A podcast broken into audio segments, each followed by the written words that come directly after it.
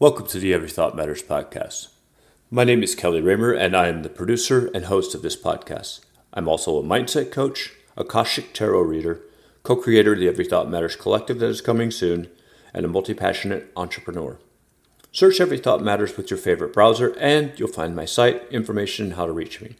Add for the podcast, each episode is a conversation exploring origin stories, life, the universe, and various other topics. Enjoy this episode, and remember, every thought matters. Today's episode of the Every Thought Matters podcast features Edi Bilimoria, author of Unfolding Consciousness, Exploring the Living Universe and Intelligent Powers in Nature and Humans. This was a powerful and wonderful episode with Eddie. He was a great guest that comes across the pond, my second guest from the UK. And this was just a wonderful episode. We talked about everything from his piano recitals to the tunnel between France and England, to the cosmos, to the planets, to our chakras and spirituality, and we even talk about his book. So give it a listen. I trust me, you will learn something new in this episode. I swear you will. Thank you for listening to the Every Thought Matters podcast, and remember, I love you, and every thought matters. The recording is started here. Edi, wonderful to meet you from all across the pond. How's your day going today? My day went very well today. I always like to start the day, Kelly, with about two hours of piano practice. Uh, you can see this beautiful instrument behind me, and um, I was playing. Uh, I always like to warm up, of course.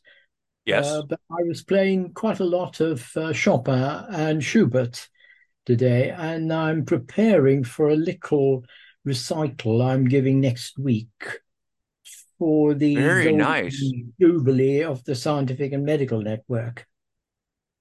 Well, wonderful! You're giving a recital, and yeah, you know, I'm so blessed because your publicist reached out to me. She follows me on TikTok, and she's like, "Yeah, let's get Edi on your podcast." and I'm like, I'm telling you, Edi, I was as nervous as I've ever been for podcasts. This is my 40th episode.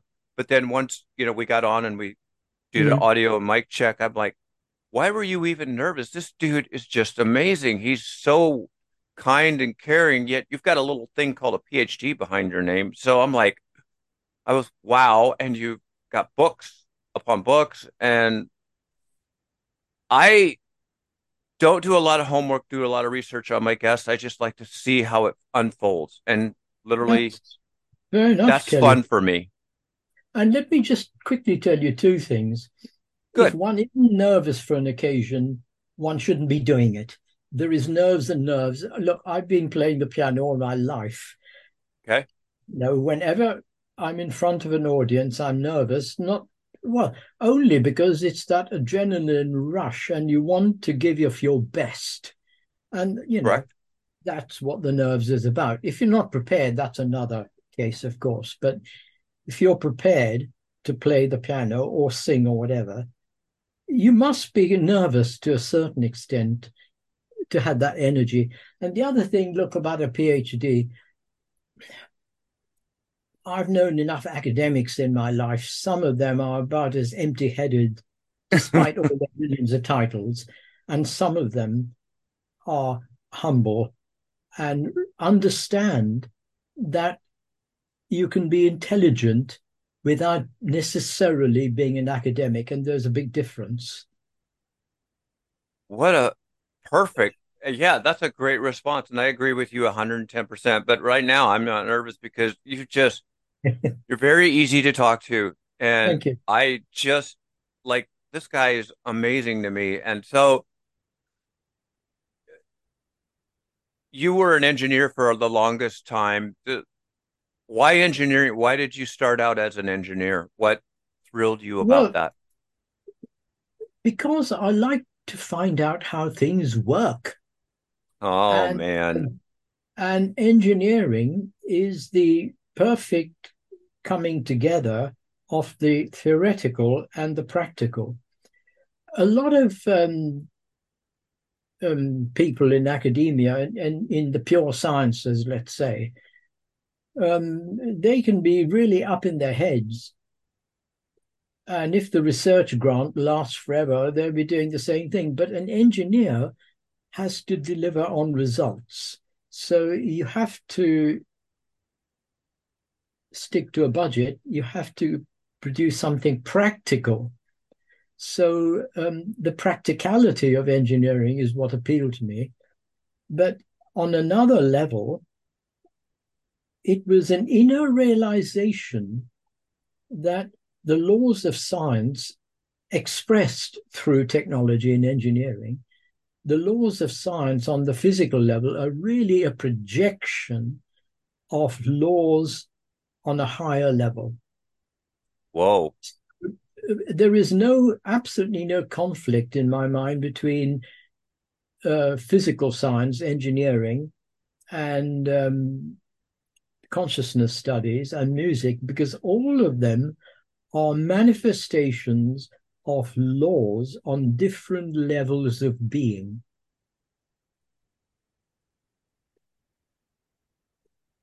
I totally that I had I just had to write that down because that was so brilliant because I I have a computer science degree and mm. I was a programmer for 25 years and that's what fascinated me was how things work too. I've been my favorite story about me as a child was the old transistor radios mm. and where they had the little uh five millimeter earphone jack and you just put a little thing in your ear. It's like a long time ago. And mm-hmm. I opened that little thing up and it was baby red, opened it up because I just wanted to see how it worked. And I've always been fascinated how things work. And like you, I look I started at the physical level and now I'm looking at it at a I guess if the right term is metaphysical metaphysical world. Yeah, yeah, that's fair enough, Kelly. Yeah. And I love that. And I that's why I just I love having guests on that fascinate me because you have explored the metaphysical world in terms of from the engineering world. Like there was a Nobel Peace Prize winner that basically surmised that your thoughts can reach the end of the universe and back. Like mm. just you can send in your thought to the edge of the universe and back. And I can't remember what theory that was, but they won a Nobel Peace Prize for that. And I thought, wow, that's the stuff I like to explore Mm. And you've got four volumes of exploration of that, mm. and which and my... indeed your, your site is every thought matters, right? Which is uh, highly appropriate. Right. And the, central point there is everything starts with thought. Right. So um, whether you're designing the Channel Tunnel, which I was heavily involved with a long time ago, the oh, Channel yeah. Tunnel didn't make itself. It started off as a thought. And mm. then thought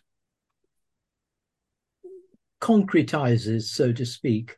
So, speaking metaphysically, you have just thought, then you got to plan the thought, you got to organize it, and then you got to have working tools and materials to put that thought into flesh or concrete in this case. So, in an organization, you have the vision, the chief executive, if you like, you have middle management, project management, and you right. have the workers.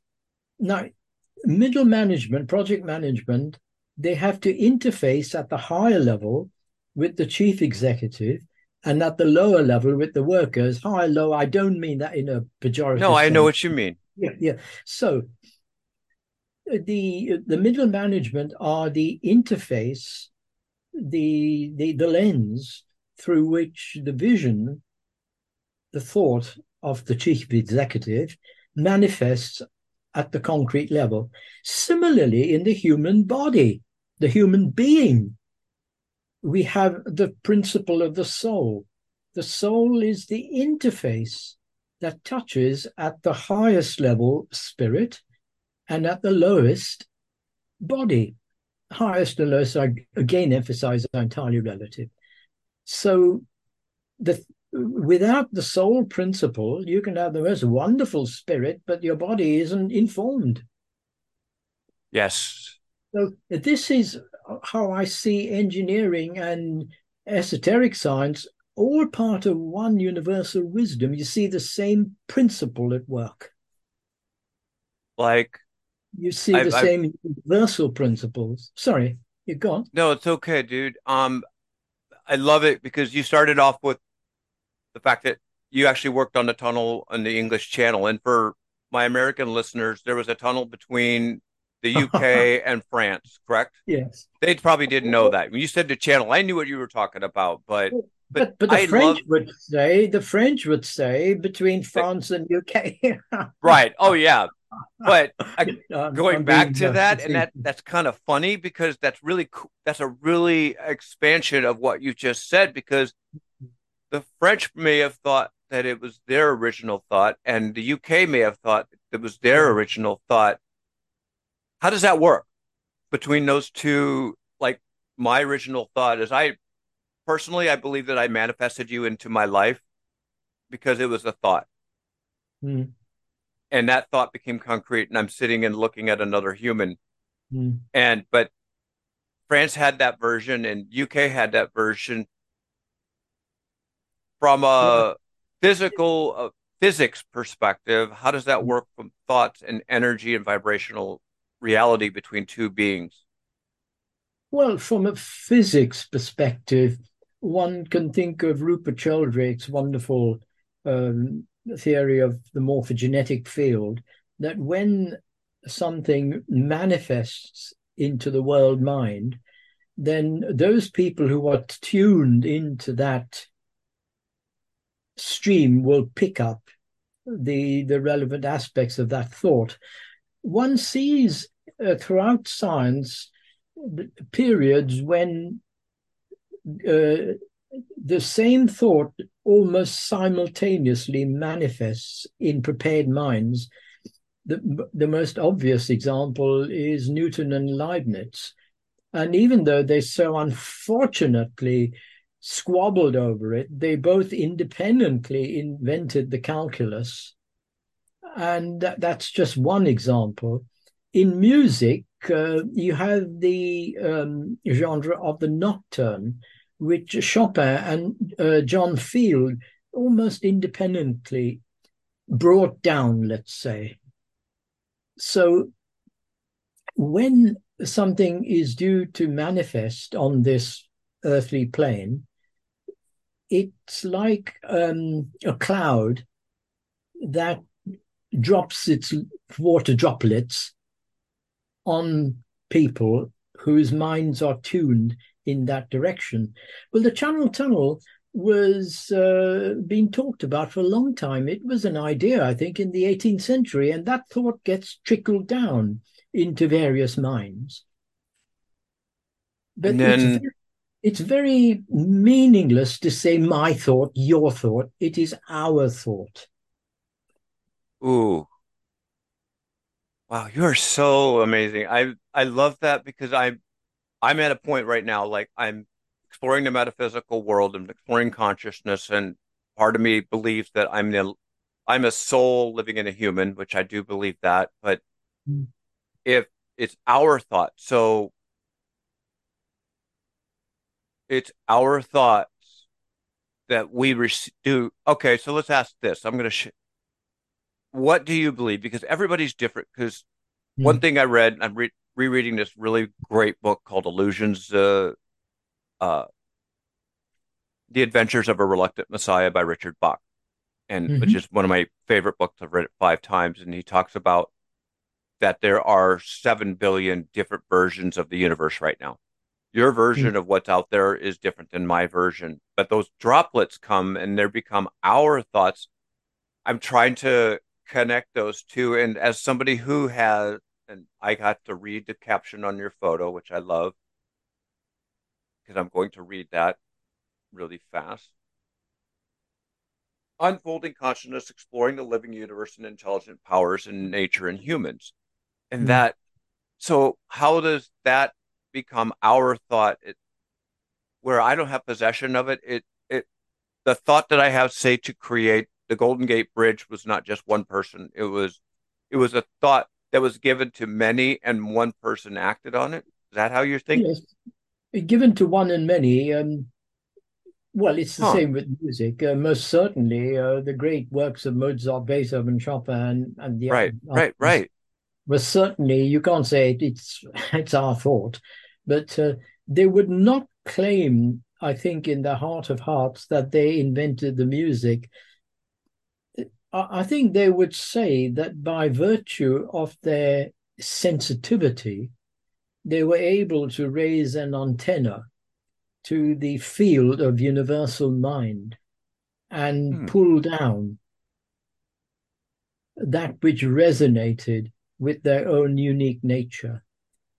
So, to the extent that I am meditating on great poetry, say, as, as an example, then the poetry that I write, with, so to speak, my poetry, but it's only my, in inverted commas, because I have raised my consciousness to a level where I'm in tune, in resonance with the great poetry and literature of the world. So one level informs another level. So it's only mine in the sense that I have given it flesh. I've enfleshed it, so to speak. I have materialized it. This is why I like you. This I'm like that's why I'm so blessed to be here with you because you're very well read, very well spoken, and you've done a lot of academia work, but yet you're explaining something to me in very real terms, which I love. I love the fact that I'm, and that's this is a brand new, literally brand new thought for me to think that what I want to manifest is our thoughts, and it's just me raising my antenna to the right vibration, even though that same antenna has been raised to a, you know, maybe a hundred thousand other people. I'm the one receiving oh, yeah. it, but, mm. and I like it because it you know, in inverted quotes, it's mine, but it really isn't mine. That's a really wonderful way to look at it because that helps me understand my view of humanity, but my also my view of consciousness because I'll throw this at you. I believe that we have neurons that fire in our heart, right? There's the same kind of neurons that fire in your brain. There's like our heart is 25% neurons or something to that effect. I can't remember where it's at. So nobody quote me on that, please. Thank you. Um, but it, there's neurons in our heart, which is where love comes from. But we're all collectively connected in that energy that fires, which to me is divine energy. So that does kind of connect with the fact that we are all collective consciousness. To me, is that kind of how you explain this con- unconsciousness piece where it's not my thought it's our thought? Well you're really uh, kelly raising the issue of um, infinite diversity in unity and how unity expresses through infinite diversity. Ooh. so the many are aspects of the one the one that expresses through the many. But you touched on a vital point really vital when you mention the heart. Um, the HeartMath Institute is a wonderful one in, in the US. Uh, Rollin McCraty, I think, is the director. And they have done clinical studies showing that the, and I've uh, mentioned the figures in um, volume two of Unfolding Consciousness, that mm-hmm. the electrical field, the magnetic field, and the electromagnetic field of the heart is several orders of magnitude greater than that in the brain. So the heart is a sadly neglected organ, spiritual organ, of our general public collective consciousness. The whole of science is neurotically obsessed with the brain you know, as though we're just brains walking on legs and nothing else in between. Forget the heart. The heart is to use, uh, um, uh, one has to use an, analogies. Um, the, the heart is like the invisible signals from the radio station, which the brain makes manifest. So, looking at me on the screen now, you're not in my screen, but the invisible signals via my Wi Fi and all of that have been made manifest, have been given visibility through the electronics in the computer. So the brain is the door that points to the external world. It's the it provides the objective space-time experience. But in that mansion, that beautiful mansion that we call the human body, there are internal doors, there are internal passageways through which there are wonderful subjective currents and influences, and the heart plays a role in that to a great extent. And um, it is my persuasion that a lot of heart problems, of course, many of them are caused by physical factors, of course, but the misuse of the heart can also cause serious heart problems on the physical heart. For example, misuse of the heart, unrequited love, or any other uh, uh, loneliness or unfulfilled um, aspirations, all of that can repercuss on the physical organ. So the heart is indeed the center of consciousness. The brain is the center of intellectual consciousness. And let's not forget, the generative system is the center of reproductive or physical consciousness. And all three have to work together but one sees in the typical intellectual, one center dominates. In the typical, well, you know, the more physical types, the lower center dominates. Fair enough. And in the more compassionate types, the heart dominates. But, but in the really evolved person, all three work as one. Wow. But heart, the heart is so important, and its role needs to be emphasized there have been uh, some clinical studies showing heart transplants where the patient, uh, the recipient, has taken on the qualities of the donor heart. But science is obsessed with the brain. Yes. To its detriment. Well, I, uh, the last word, you know, I don't think that it's detrimental, but uh, because I mean, I, sorry, detriment only in the sense that, that when you the heart's being extremes, you neglect right. the most important. Sure. You know, only in that absolutely. Sorry, I'm interrupting. Sorry. It's all right, Edi. This is this is not an interview. I love conversation. I love listening to you. You're so, I don't know, you're brilliant, but yet you explain it to ways that I, you know, can understand, and I love that, and I love that for my audience as well. And I love the fact that you talked about those three places, which was the heart, your reproductive systems, and what was the other one? The the brain center, the, the brain. So all three have to work together for. Yeah. Does that coincide with like, you know, the seven chakras? No, I wouldn't say coincide, but they're definitely related. They're I related. Mean, okay. Talk about that. I mean, you, you, can say that the generative, uh, the um, Muladhara, the, mm-hmm. the heart chakra, the anahat, and the uh, and the and the um, the crown right. chakra are the three yeah. main ones, and the right. others are, are, like you looking at my piano, like overtones of the hmm. three principles. So all the others are the the overtones of the three main. So in that sense, it does relate to the chakras, yes. Wonderful. And when the lower chakra is active, we procreate children of the flesh. Sure. When the higher chakra is active, we not procreate, we create children of the mind. Great books, literature, music. I so never thought can, of it that way. So you can see that polarity between yeah. the upper pole and the lower pole. I children agree. of the mind, children of the flesh. Wow. Both are important. yeah, but I think what connects them, the both of them, is the heart, right? It has to be. Wow, that's amazing. Yeah. Mm. I, my mind is just swimming with thoughts, and which is wonderful. So I'm going to ask you this really beautiful question, which is something I've been pondering. I don't think there's an answer to it, but do we receive thoughts or do we think thoughts? We call them into being. Ooh.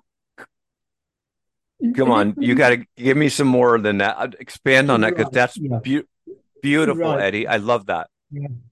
We don't generate thoughts. Now, this is the huge debate in science. Does the brain generate thought? And oh gosh, uh, very briefly, um, you know, the Templeton Foundation, they've just awarded a 25 million, 25 million prize at the last um, conference in Illinois, Chicago, on uh, two clever experiments to show how the brain generates consciousness. And that subject has not been resolved at all because it's asking the wrong question. To say, how does the brain generate consciousness assumes that it does in the first place. The brain does not generate consciousness. The brain uses and works, sorry, consciousness uses and works through the brain. Now, Ooh. I can do no better than um, remind readers of that great American, William James, the father of psychology, in his lectures on human immortality, when William James pointed out that even in his time, it was a common error of psychology to say that the brain generates consciousness. Now, what, what do we mean by productive function? He says there are three kinds of productive function. There's the direct productive function. Steam is generated by a kettle. You know, you turn the heat on, the steam is generated by a kettle. But sure. there is another function which is not productive, it's permissive. He says, William James, the crossbow doesn't produce the arrow, it releases the arrow. And then True. the most important is transmissive. Now, like a great psychologist, he quotes the great poet Shelley, William mm-hmm. James, that life, life, like a dome of many colored glass, stains the white radiance of eternity. Life, like a dome of many colored glass, stains the white radiance of eternity. So look at it like this you have white light and a prism. The prism does not produce the colors, it splits the colors.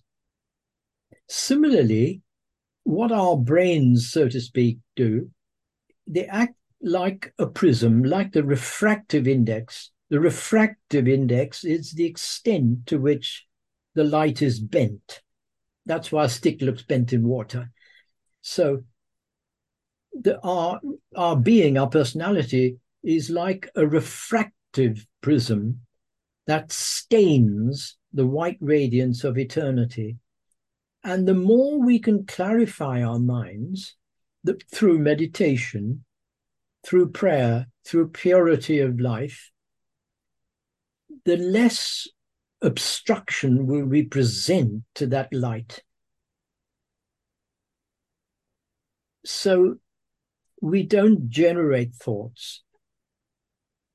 We call them into being. And consciousness uses the brain, but is not generated by the brain. This is interesting because when you talk about the refractive energy, like when you first started going down that little rabbit hole, which I loved every second of it, and wrote down so many notes. But the first mm-hmm. thing that came to my mind was that our brains are literally antennas for thought, which I love. I freaking love that because that just, for me as a human, that releases my need for control. It just be a receiver, let go, receive, and I love that. But then you talked about the brain, active, be an active receiver. Yeah. Right, be an active receiver because yeah, because that antenna can pick up a lot of white noise and junk. Absolutely. And mm. it's just like there's a lot of talk, and one of my favorite things to talk about is active listening, because you when you talk, that's what I try to do as best as I can on the podcast is be an active listener instead of mm-hmm. trying to interrupt you with a thought. I've tried to listen completely and then come to there. And I think the brain is a lot like that, is being an active listener and discarding the ones that are white noise. But then okay, we're gonna I'm gonna go down a rabbit hole for you, and then I'm gonna just sit back and smile, and I because I know you're gonna help me understand something because I just love how your brain works because you are an active think you're an active receiver. It's so easy to see, but when you stand on the ground on Mother Earth, you are basically grounded to the center of the earth. The center of the earth, by virtue of rotating around the sun, is grounded to the center of the sun, correct? Hmm. Physically, just work with me here. And then the center of the sun is actively revolving around the galaxy, which is the center of the galaxy. So you're now connected to the center of the galaxy, which is going around the universe. So it's connected to the center of the universe. So by virtue of connecting to Mother Earth through your feet, not with shoes on and all of that, yeah. you're literally connected to the universe which makes yes, me think about the sun being part of that dynamic thing because I'll add one more layer and then I'm going to let you go. And I'm oh, no. going to be so excited. But Shelley, what was the name of the poet? Shelley that said Shelley, that our, yeah. right.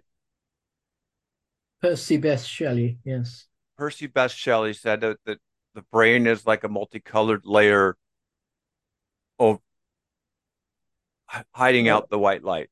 Well, we are like a dome of stained glass, uh, or colored right. glass, colored glass. Yeah, not hiding. Well, staining, coloring, staining, staining, and coloring it. Right, but yeah.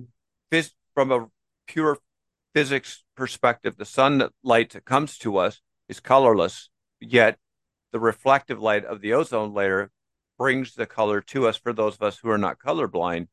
So it's kind of similar to that effect.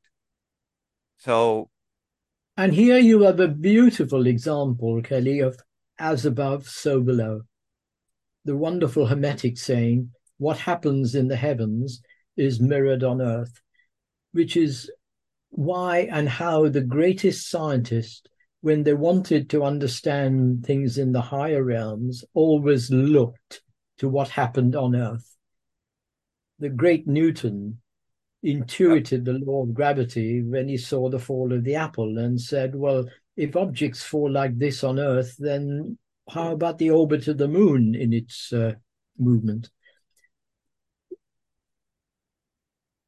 The sun is absolutely vital. The sun and the stars, let's include stars as well. Stars are suns, of course. Hmm. Let me tell you the difference uh, between the hard science approach and the enlightened approach, if I can put it that way. Perfect. Uh, Steven Weinberg, very famous Nobel scientist, you've all heard of him. In his book, Dreams of a Final Theory, he says, Gone are the days when we can celebrate with David the glory of the heavens, because we now know that the stars, meaning the sun, of course, the stars, the sun as well, are nothing but, note the word, nothing but glowing spheres of gas where the inward collapse of particles due to gravitation that is supported by the heat upthrust, the heat generated by thermonuclear processes in the core of the star. So you've got those two processes in balance. You've got inward collapse supported by upward heat. Now, the whole point is, Kelly, that is true, but that's not all. When Galileo invited Monteverdi to look through his telescope, Monteverdi obviously saw a glowing sphere, but he saw more. He saw divinity in that, and he wrote his beautiful Vespers. Another similar example, the great Haydn, who taught Beethoven, revered by Mozart, when Haydn was asked to look through the telescope uh, of Sir William Herschel, you know, Sir William Herschel, who discovered Uranus, he was also a, a, a very eminent composer. He was a, a composer and wrote wonderful music. So when Haydn looked through Herschel's telescope, he was inspired to write his beautiful oratorio, The Creation. Now, with every apology to Steven Weinberg, his books will may not be may not be on our bookshelves for the next 50 years. Monteverdi's Vespers and Haydn's Creation have been with us for centuries and will be with us for centuries because they saw the divinity that expressed through matter. Whereas Weinberg, he actually says in his book that the stars, and I quote here, the stars show no more about divinity than the stones on the ground around you. Well, hmm. how about that for humility? Hmm. The, the stars, fascinating. The, sun, the very sun that gives us life shows no more about divinity than the stones on around you. Oh, thank you very much. You have your thoughts and I have mine. Nice. That's fascinating. I love that you know these works, and that's like a Cliff Notes version of uh, all of this, which is really, really cool to me. And I, yeah, I see the divinity in space. I, it's like my favorite place on the on Earth is a beach at night because mm. there's two things that I love about it. One, if it's a clear night, there's all these stars that took hundreds of thousands of years to just shine that in that moment in time so I could see them. And two, because of the moon, the waves never stop. The waves mm-hmm. don't care. I drive by the ocean every day on my way to work, and I think mm-hmm. there are thousands of species that don't even know I exist. They don't even know that there's humans above that mm-hmm. on the other side that's just so for and I love the humble nature of that because that also for me being that humble it's also very divine and it's also very spiritual because it mm. actually mm-hmm. raises my spiritual vibration it doesn't mm. lower mm-hmm. it you want to no, think oh i'm humble it's a lower vibration no that's a very high no, vibrational doesn't thing mean servile nope. it doesn't mean servile far from it nope um, to be humble is one of the finest attributes. And it can go with every confidence and conviction. But uh, arrogance, I'm afraid, is the prime disease uh, of a lot of our intellectual community. Sure. But uh, I still, I love, there's a, I love what you have said, and one of the other things I love is like there's that very viral video on YouTube that's about uh basically how water can be affected by emotion. Have you Ooh, seen yes. that one? No, I haven't seen that one. But, but you know it exists, right?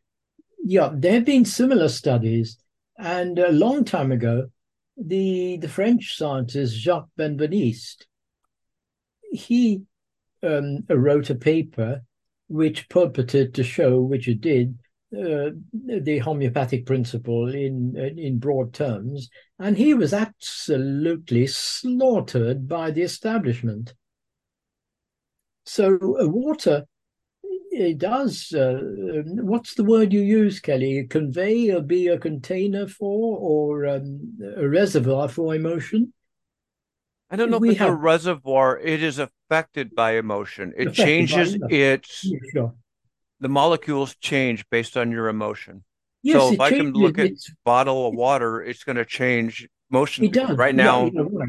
It's vibratory right. characteristic changes. And, you know, we've right. all heard of the holy water, the holy springs. And this right. isn't just superstitious, you nope. know, it's this is the wisdom of the ages. There is water that has healing qualities. And I think studies have shown that by praying over water, you affect its structure. Yep. Most certainly. I love that because I, but there's just like a little trickle in my brain. Again, I'm learning to, even here, sitting here talking to you, I'm learning to be an antenna rather than a thinker, which is great. Because the antenna is like, there's so much math involved in the works of Beethoven and Chopin and Bach. And, you know, I, people have written books about just the math alone that's inside yes. the, those arrangements. And I'm not yeah. talking Beethoven's fifth. I'm like some of the Chopin's Bach. and Bach specifically. Mm.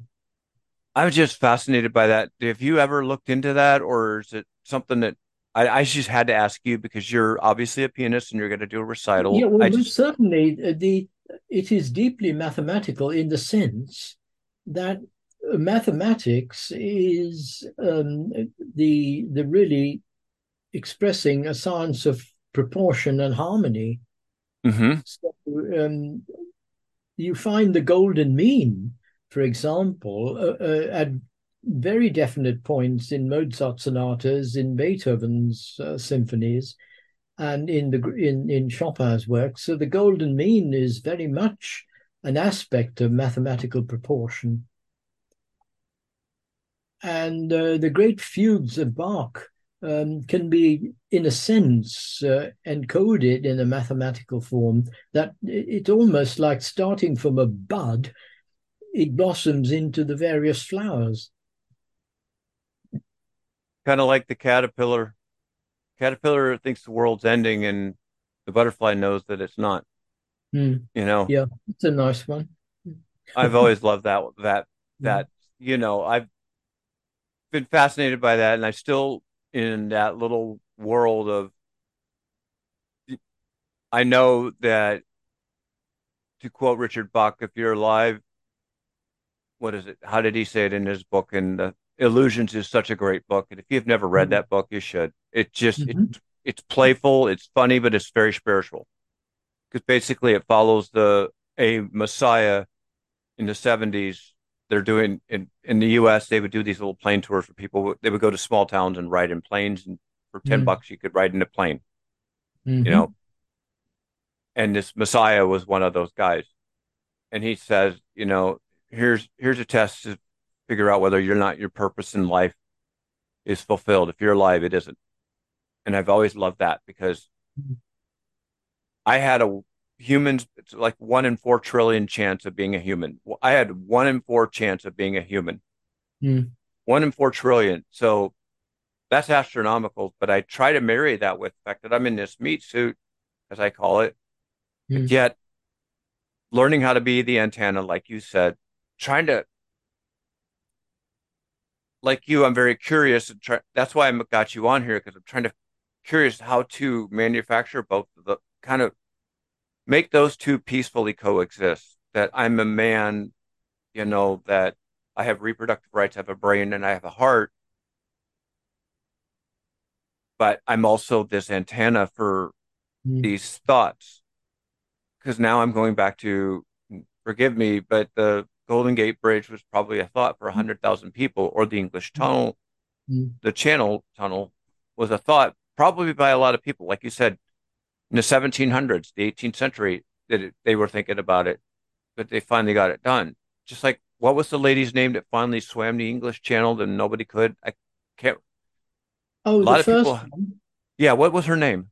I think wasn't it Trudy something? Something like that. Yeah, something like that. Yeah. But the hundred people had it, and she executed it, which yeah. kind of coincides where that thought she was the. There a lot of people were the antenna but she had the right vibrational properties within her brain in order for her to do that. Mm-hmm. yeah. I think that's really yeah. kind of goes back to what you talked about right at the beginning of the podcast. And I think that's just fascinating to me. Can I pick up on something very significant you said? I hadn't heard of that quote, but the the the caterpillar thinks the world is at the end. The butterfly knows it's only starting, or it ha- it hasn't. But the what you said is that mainstream science looks fatally only to the change in form. So evolution in mainstream science is only concerned with the change of form. But hmm. in order for form to change, there has to be an active principle behind it. So mm-hmm. that active principle, it's something that mainstream science has no idea or no interest in. Form cannot change unless something wants to make it change. Hmm. That and goes back to go keep yeah, going, please. You're doing great. What makes it change is the pressure of consciousness or a specific aspect of consciousness. Uh, you, you, take uh, the the famous uh, case quoted of the giraffe. Now, how come that it has a light head uh, on a long neck because if the head were heavy, the neck muscles would have to uh, be much stronger. How come it has a much stronger heart to pump up to the head? How come that um, it has valving in the throat so when he puts his head down, everything doesn't go tumbling out? Now, if it's just a change of form, what is creating, what's the active principle behind that change of form? And mm-hmm. science hates the word teleology, which is goal directed evolution. Goal directed evolution. Well, I. In Rumi, the great poet, yes. Uh, didn't he not say that I died as a stone and I was reborn a plant. I died as a plant. I was reborn an animal. I died as an animal, reborn a human. I died as a human. I, I reached my maker. Where was I any less by dying? So, one of the real lovely sayings of the ancient wisdom is dying for the sake of life.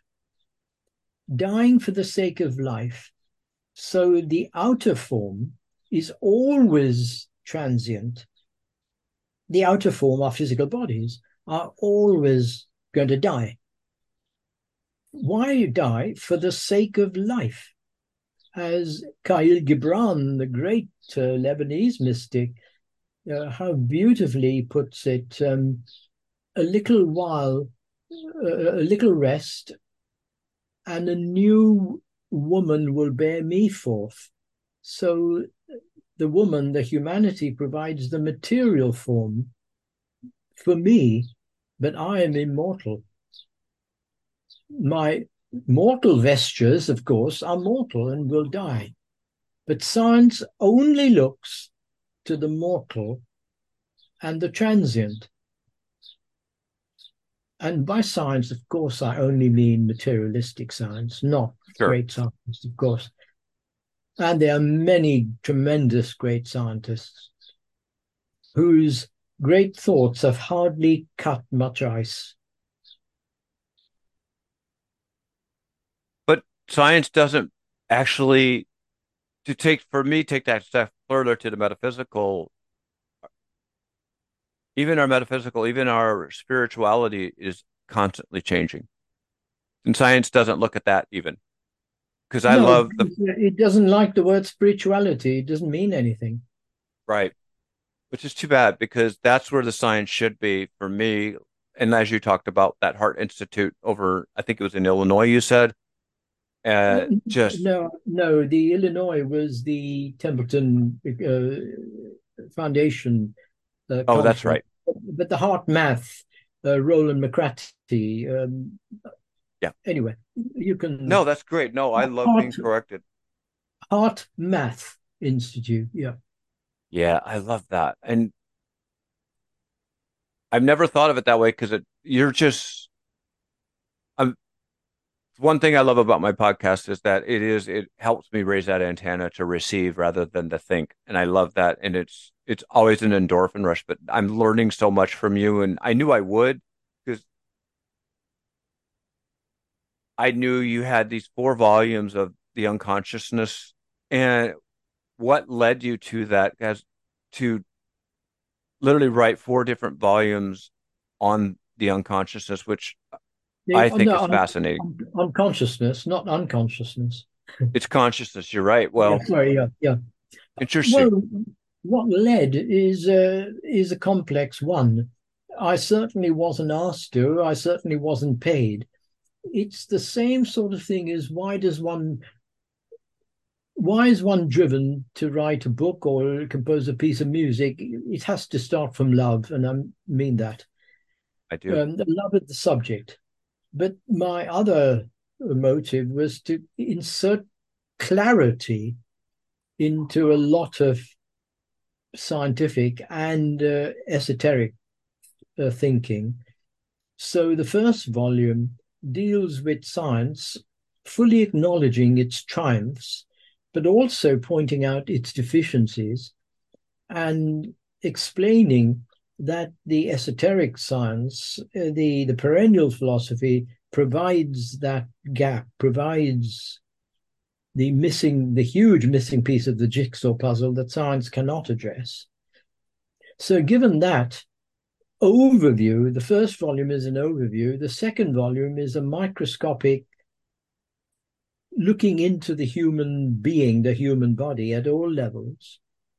And the third volume is a telescopic vision relating the human body, the human being, to the cosmos. And volume four is references, glossary, and um, clarifications. So the four volumes are really part of one process. Sure. But my first two books, the, well, the second one, The Snake and the Rope, the subtitle was um, Mirages or Problems in Physical Science Resolved by Occult Science. Wow. Just amazing. Then, with your journey, you know, being an engineer and just like what kind of, as a writer myself, what kind of process like how did how long did it take that's one first thing i wanted to know how long it took to write the four it. volumes took 20 years but i i would say 75% of it was the last seven years and of mm-hmm. that 75% about 80% was during the pandemic understood you had a little extra free time but still i it's a you know my my spirit I channel spirit a lot because I'm a Akashic tarot reader, which really yeah. that honest to goodness coincides with it's not my thought, it's an antenna to receive a thought yeah. that's being sent out. So and I think the Akashic records as they're per- explained to be are the same kind of thought process, which in um, turn hmm. yeah, go ahead. I think you're you're onto something. Yeah, um, it is very good to see that science. I don't know if you can see this. Uh, I can, sort of. Anyway, by Ervin Laszlo, one of the most celebrated and well loved scientists, Science and the Akashic Field. And in this book, he defines Akasha very accurately as the radiation or brilliance considered to be the first and most fundamental element, therefore, the womb, the womb of all creation. And therefore, the Akashic Chronicles are the record of everything that has happened and will be. So, science is slowly embracing the idea of Akasha. Which is, I, that's, again, that's ironic for me because I got that my Akashic Tarot deck as a gift, and it mm. sat in my home for better part of a year. Right. And then I just picked it up, and then I started re- doing some readings for myself, and then a couple friends, and they're like, "Wow, wow!" Like eh, I'm, I'm, I have not untapped the potential, but now I've been given this gift by you, which really wasn't you, because as you know, or at least I believe that all the answers we have are already there. It's just me raising that yeah. antenna to that answer, mm-hmm. correct? Not by me, through me, if you will. Yes, through you. Thank you. Yes, through you, I raised the antenna. And many others. Through me and all the others who have inspired me. That is most important. Which is why, like, and the first time I've talked about this on my podcast, but I'm creating a collective of light workers. Mm. And this podcast makes me realize that's what I'm supposed to do. Mm. Like it was a thought given to me through others. And mm. but that's that little droplet of water. I think it was it Rumi that said you're not a a, a drop of water in the ocean, you're the ocean and a you're mm. the ocean and a drop of water, right? Mm. Something I think was it Rumi that said that or Rumi, yes, I think. Yes. yes. And I've always I've I've translated that for me for my coaching and my readings and everything that I do is that you're not a star in a unit you're not just a star in a universe, you're the universe in a star. Yes, it is both. You are both the center and you're at the circumference, and there is that constant hmm. dynamic hmm. between the two. Explain that further because I've never looked at it that way. I've always looked at it as I'm this antenna, like I, I'm feeling myself getting a download right now, but I'm an antenna downloading information. But I'm also at the circumference. I explain the dichotomy of that. Well, I'd like to hear um, it. You're you're the center, mm-hmm. in in the sense that uh, you're at the the point of the circle. But then when you explore something, you go along a certain radius until you get to the edge of your current thought exploration. And from there, there is a return to the center where you move again in a different direction or in a deeper way. So the, the, I'm, I'm really what I'm getting at in a loose sense is a rebound of uh, of what we put out. There's a rebound to ourselves, and then it goes out again. So it's a rebound. I, I've never thought of it that way, people. but you're right. Yeah. It can be from other people, or it can be from ourselves when we examine what we were thinking about and say, well, that's not quite right, but what I meant to say was this, that, or the other. So that's what I mean by we start from the center and we move to the circumference. The circumference being the limit of that particular process at that time. You know, it's just a metaphorical term, of course. I understand that. I totally agree like I'm thinking about it, like it's you kind of you become the antenna and you're the center, but mm. then you move around to see whether or not that one thought has value, and if it does, mm.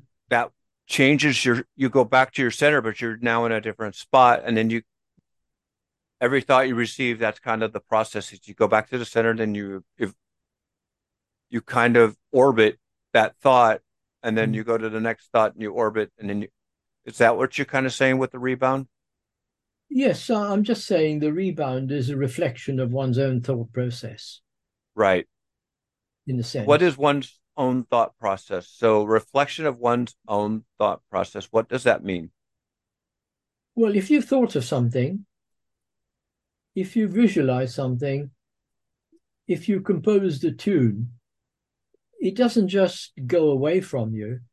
You are exploring it, you're expanding it, and then uh, you look at it again, and then you probably make some changes. But mm-hmm. you don't ever alter the, the fundamental impulse behind what made you start off in the first place. So you, if you're composing a piece of music, you might change the key signature or the time signature, but you wouldn't change a military march into a, a nocturne, say. Correct. You, you're always starting off with the same impulse, but you're refining it. You're refining it.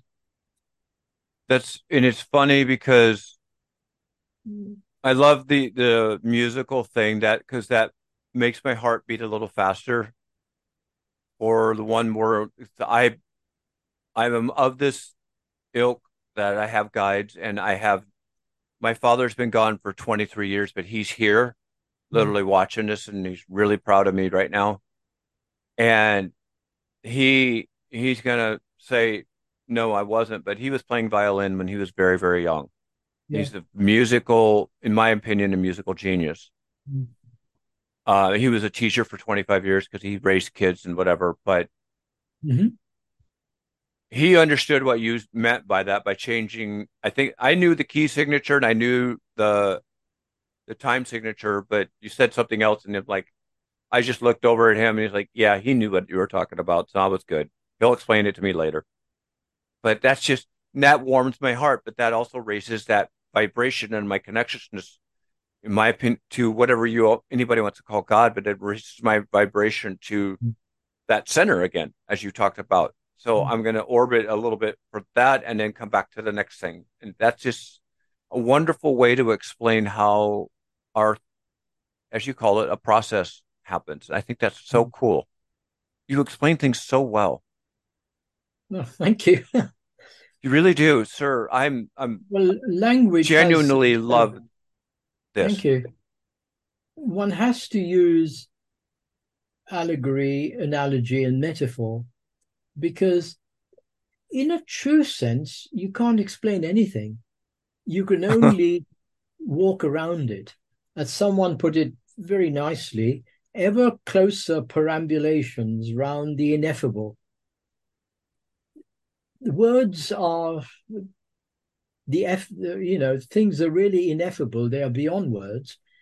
But the better you explain something, the closer you can walk around what is unexplainable. Jesus. Wow.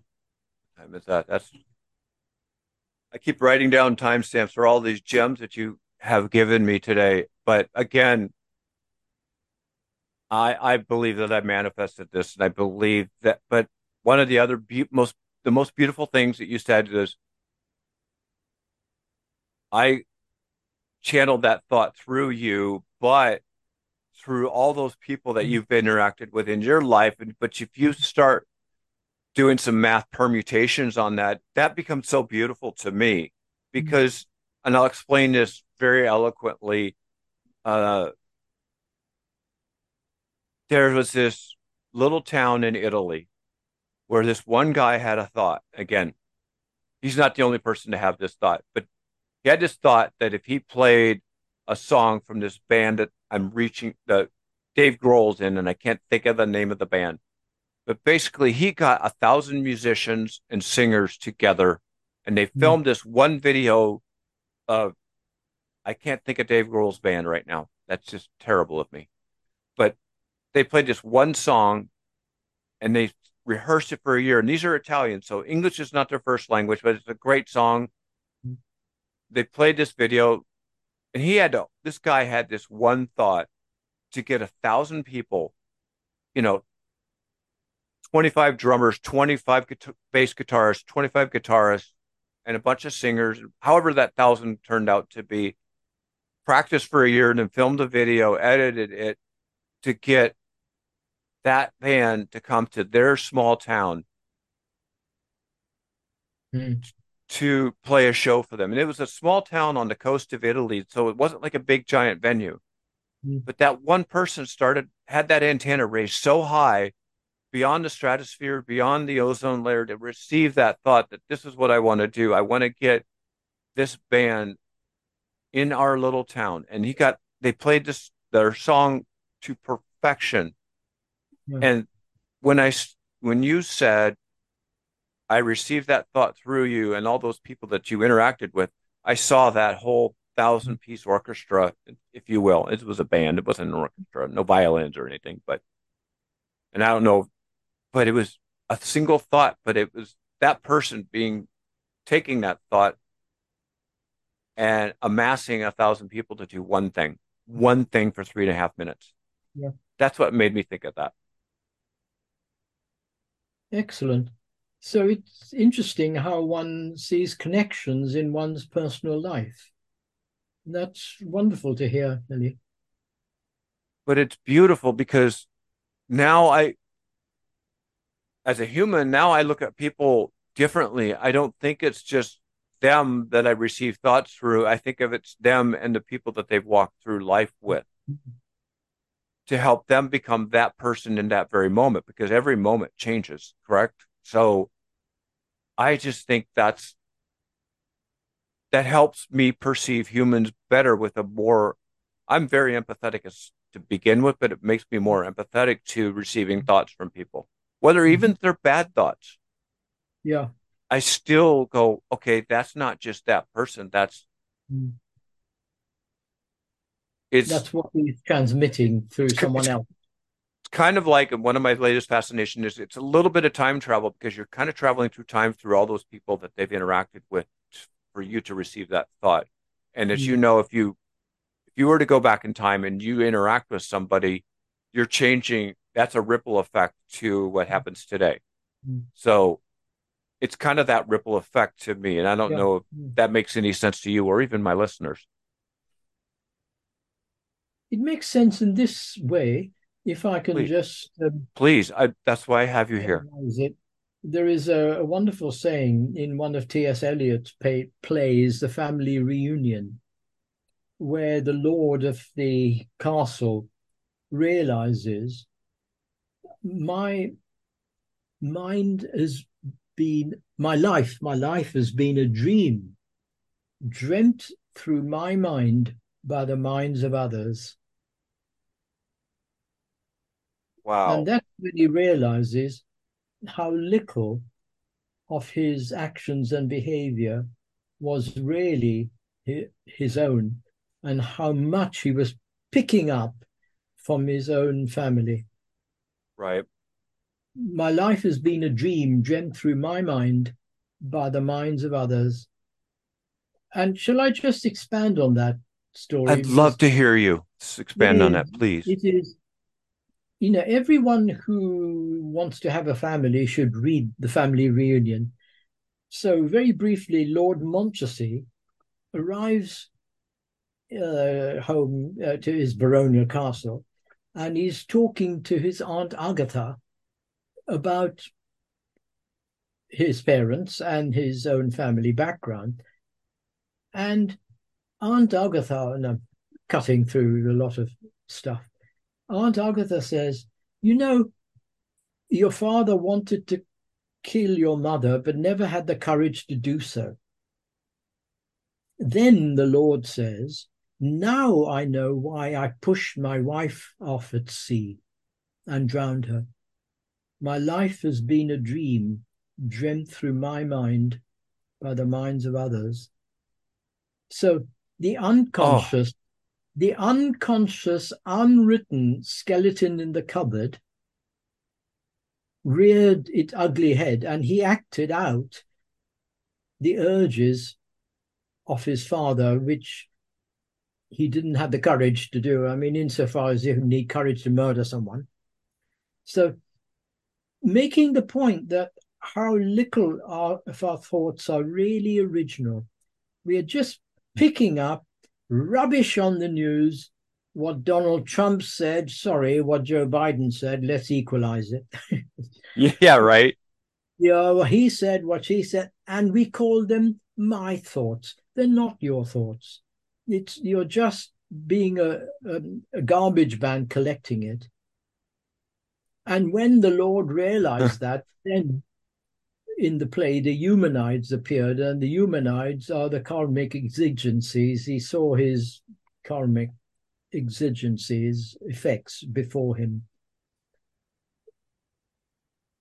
So the old, old um, advice watch your thoughts.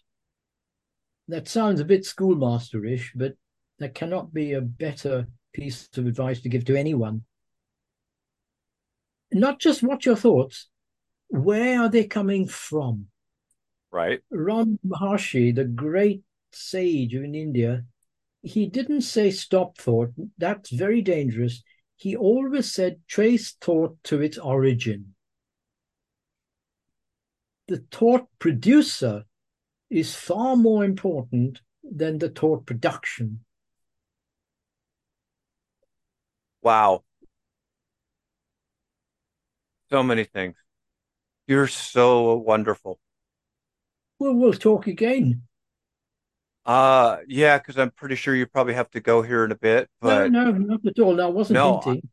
no, I'm I'm just You know, we can have another session on something more specific. yeah, but that's I I tend to don't my podcast. I had a a, a beautiful lady on my podcast. It was my seventh episode, and I found it yesterday, and it, like she only gave me one line of what she was, and I can't even remember what it was. And it was I I knew her face. I've seen a couple tweets. I'm like, I want you on my podcast. She's like, sure. She got on my podcast and she spoke. You know Eckhart Tolle. You know how Eckhart Tolle speaks. Eckhart Tolle literally channels yeah. channels Yeah. thought, Mhm. and she spoke like that, where long pauses, centered Mm. breathing. It was, but I just let it flow because, and yes, I'll probably have you on again. Just be, and I may we may date. I may want to do just a deep dive on one particular subject, but you're just so doggone charming too. And I know over the pond it's what about eight o'clock, quarter after eight or quarter after I have seven. no idea. I don't either, but for me, yeah, because seriously, I, I would just do a podcast with you on time travel just to see what your thoughts were on that or anything else. But you're uh, seriously an amazing blessing. Thank you. But now I look at you as the thoughts that I receive through you are through you and the thousands of people that you've interacted with in your glorious life on this planet, which is that's just such a for me that's a beautiful thought. Mm. It's a beautiful thought to know that like later today I'm going to a motel for a couple days because they're fixing a roof on my place Mhm. and I'm going to interact with people. Yeah, I get a motel with a swimming pool in South Texas, which it's really hot. So I'm going to go hang out at the pool and reflect and reminisce about this podcast. Mm. And it's going to be awesome. And yeah, I do want to have you on here. And Anne is such a sweet soul. wonderful and very sweet soul. Very, very dynamic, very helpful, and very meticulous. Yes, she is. Powerful combination. It is. Mm. And she's you're my first guest that I went through a publicist for, and she made it so easy and it's fun and Wonderful. Um, can you tell me, like, I have a hard time reading, like, what I call self-help books, and I don't consider your book self-help, but they're Yeah, probably yeah. more science in nature. But are they like how you speak, and how long are they? Like, Sorry, how many I- I pages? I It's okay. I get your question. Uh, uh, you said so. how long are your books? How many pages Oh, or Oh, right. I get you. I get you. Oh, gosh. Volume one. Well, I'd say in total over a thousand. Thousand pages? Oh, that's all. Well over a thousand. So that's But- probably a couple, about three hundred thousand words, right? Give or take. Something like that. Yeah. But Yeah. let me let me emphasize that each chapter starts with a synopsis and a conclusion and a link to the next chapter. And in the overall, in the uh, introduction in the front, I have an abstract of every chapter. I'm a great believer in showing the flow process. So people see the whole overall geography without getting trapped in a certain particular roadblock. Right. Good. Because Every I chapter made- has uh, a synopsis, abstract, and also side notes to help the reader. wonderful and yeah i'm sure your bibliography is you know thousands of pages but uh i love this i i love your just thinking yes there's a lot of love i really think you're amazing and i tell everybody almost everybody i know that i love them because that's the highest form of gratitude you can because now that I see this and I see not only just you, but any thoughts that you receive from me or from all these people, like my father who's here, he's here mm-hmm. with me, and all the people like that's, yeah, I could do an entire podcast just on that thought alone and mm-hmm.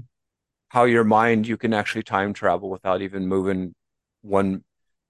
Because most people think time travel is your body going to another t- point in time, but your mind can go to another point in time. Exactly. Yeah. And it, yeah, you would be the perfect person to talk about that. Perfect. I love it. Do you want to let's you know wrap this up so you can tell people how to find you? Uh, and do you want the you know if you want them to go through your publicist, go through your publicist? That would be wonderful. Um, however, that works. And and Kelly would provide all the details and it's okay. on on the media kit. Beautiful, because I'm going to recommend you to yeah. a bunch of my friends. Thank you, and also um, on my website, uh, uh, Kelly. Um, yep, that's uh, very good, and there is a contact form on my website. Right, and it's I'll leave you with just one last thought. Please, I think, if I may, that I love it. There's, there's science has explored space, outer space. They want to go to Mars, they want to go to the galaxies. Science is supreme in exploring the outer space. What science now needs to do is to explore the inner space, the mind. Because if they don't explore the inner space, they blow themselves up with all the scientific technology. So rather than building nuclear bunkers, the best bomb proof shelter is the inner exploration, the exploration of mind, the inner space. So you've gone, Mr. Scientist, into the outer space, fine. Now go into the inner space of the mind, and there you will find everything you are looking for. It's all there. Yeah. It has been throughout all time and space. So they're all there. All the answers you ever want are all there. Yeah. Beautiful, beautiful conversation today. I really thoroughly enjoyed this so much. You're such a gentleman and you're so kind. And, and thank you so much, Kelly. It's been a real conversation. Yeah. A real it, conversation. Over sometimes like yeah. I know it's like we had a cup of tea together and as you guys call it, tea and biscuits. Uh, and that's what I wanted from you, especially, you know, even with your beautiful backdrop that, you know, I'm going to send a copy of this to your publicist so she could use it as she sees fit. Thank she you. has my, she'll have my own, you know, like my little virtual NDA on that. So that's great. I really appreciate your time. Thank you, Kelly. And mm. Have a beautiful Monday night and keep bringing Thank all you. this positivity and thoughts to all of and us. We really too. appreciate you. The, there's so much divine energy that loves people like you. So keep it Thank up. You, and you you continue your light working, which is very sorely needed. It days. is very short.